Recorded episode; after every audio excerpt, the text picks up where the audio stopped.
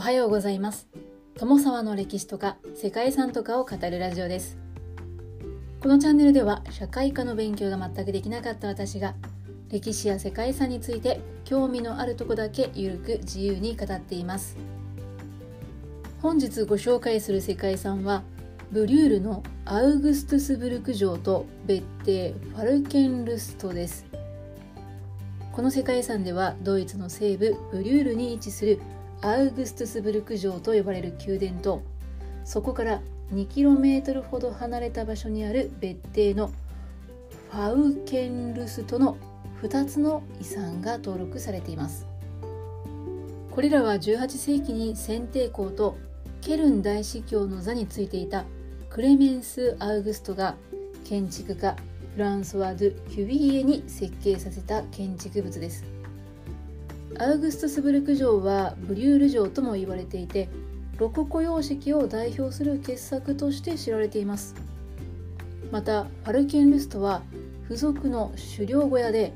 両者はシロス庭園と呼ばれる庭園で結ばれています。ロココ様式というのはバロック様式のコンセプトを維持しながら軽やかさや優美さを重視したスタイルで後期バロック様式の一様式とされることもあるそうです。これらは18世紀の大規模宮殿建築を代表する傑作であり1世紀以上にわたって宮殿建築のモデルとなった貴重な建造物として世界遺産に登録されています。これらがどういった背景を持って建てられたのか。本日はドイツロココ様式の先駆けとなった豪華な宮殿についてご紹介したいと思います。この番組はキャラクター辞典ワンタンは妖怪について知りたい。パーソナリティ空飛ぶワンタンさんを応援しています。18世紀のドイツでライン川にほど近いところにあるブリュールの地にアウグストゥスブルク城は建てられました。少し歴史を遡ると中世から近世にかけて神聖ローマ帝国には王国や公国をはじめとして諸侯が治める数多くの国がありました。神聖ローマ帝国は現在のドイツやオーストリアチェコイタリア北部を中心とした国家です。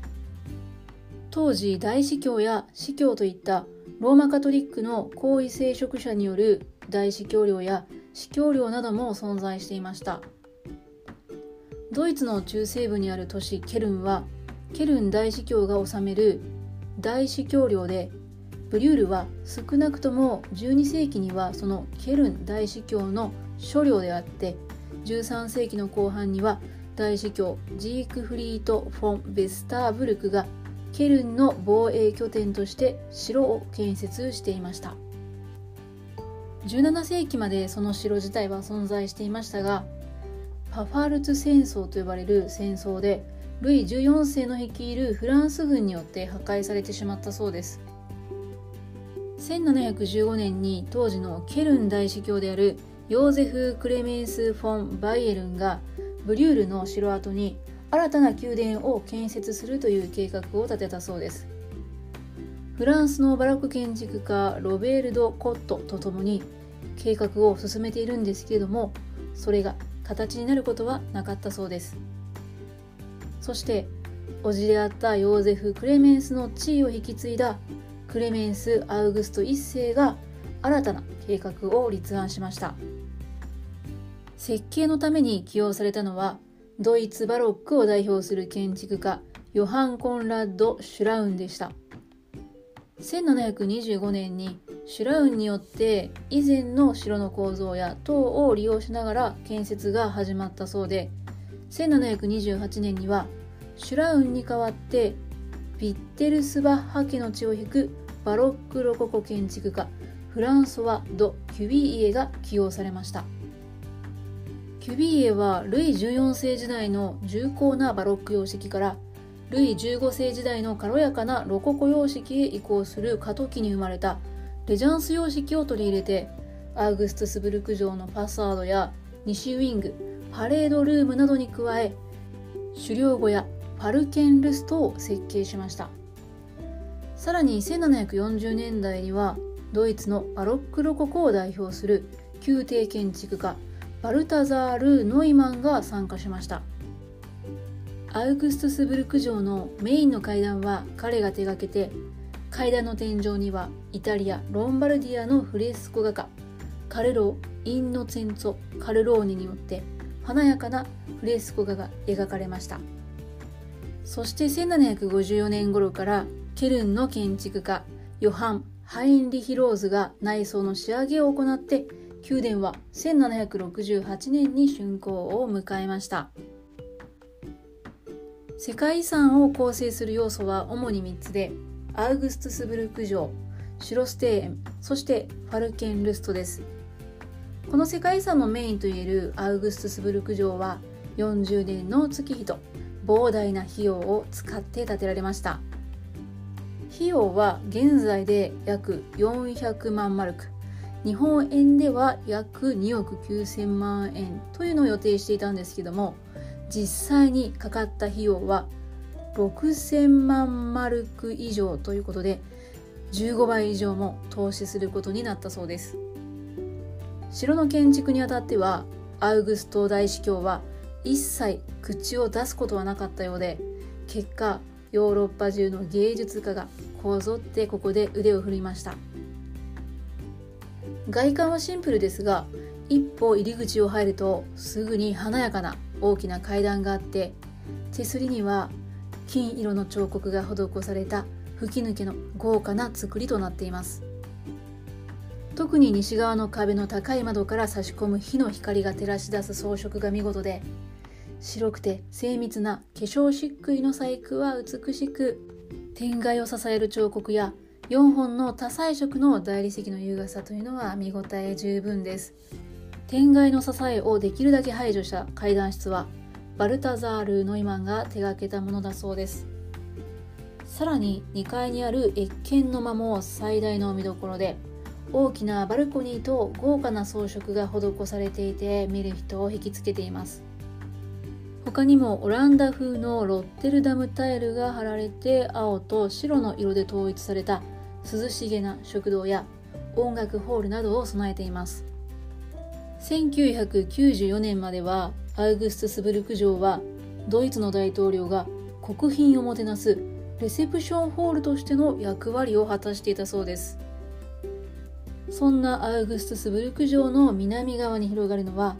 城のテラスからの眺めも美しいシュロス庭園です。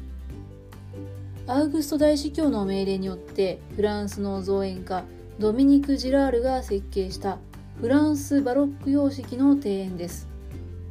ジラールはベルサイユ庭園に倣って噴水や運河花壇と通路を幾何学的に配した刺繍のような花壇や生垣を整然と並べました。この様式の庭園の中ではフランス本土を除くと5本の指に入るとされる広大で美しい庭園の一つになりました。1980年代には未完成の部分も含めて改装工事が行われてジラールの設計をもとにイギリス式の風景式庭園に作り変えられました。シンメトリーの繊細な緑の植え込みが見どころで随所に配置された噴水と相まってまるでキャンバスの中の絵のような美しさそんな庭園です。アウグストスブルク城とシュロス庭園を抜けた後にファルケンルスターアレーという並木道を約 1km 行ったところにあるのがファルケンルストです。これは鷹狩りのために1740年に建てられた小さな宮殿で鷹狩りをはじめ狩猟が大好きだったアウグスト大司教が狩りの時に使用していた別邸だそうです。うっそうとした森の中に立つ美しい白亜の宮殿でミュンヘンの建築家フランソワ・ド・キュビーエが指揮して1729年から1740年という短い期間で作り上げられました。1階と2階の部屋の配置が同じになっていて2階は大司教が使用して1階は来客が使うためのものだったようです。宮殿や手の込んだ庭園に比べてとてもシンプルなイメージの別邸ですが1階の漆の間には豪華な装飾と調度品が置かれています。この頃のヨーロッパの社交界では東洋の異国趣味というのが流行っていたそうでこの別邸はロココ様式と中国趣味の美術様式が共存するというのも特徴なのだそうです。壁には中国茶碗を持った大司教の肖像画も飾られているそうです。また吹き抜けになった階段の壁のタイルには全て鷹狩りの様子が描かれていてこれは当時を物語る貴重な装飾なのだそうです。ということでここまで紹介してきました。いずれの建築も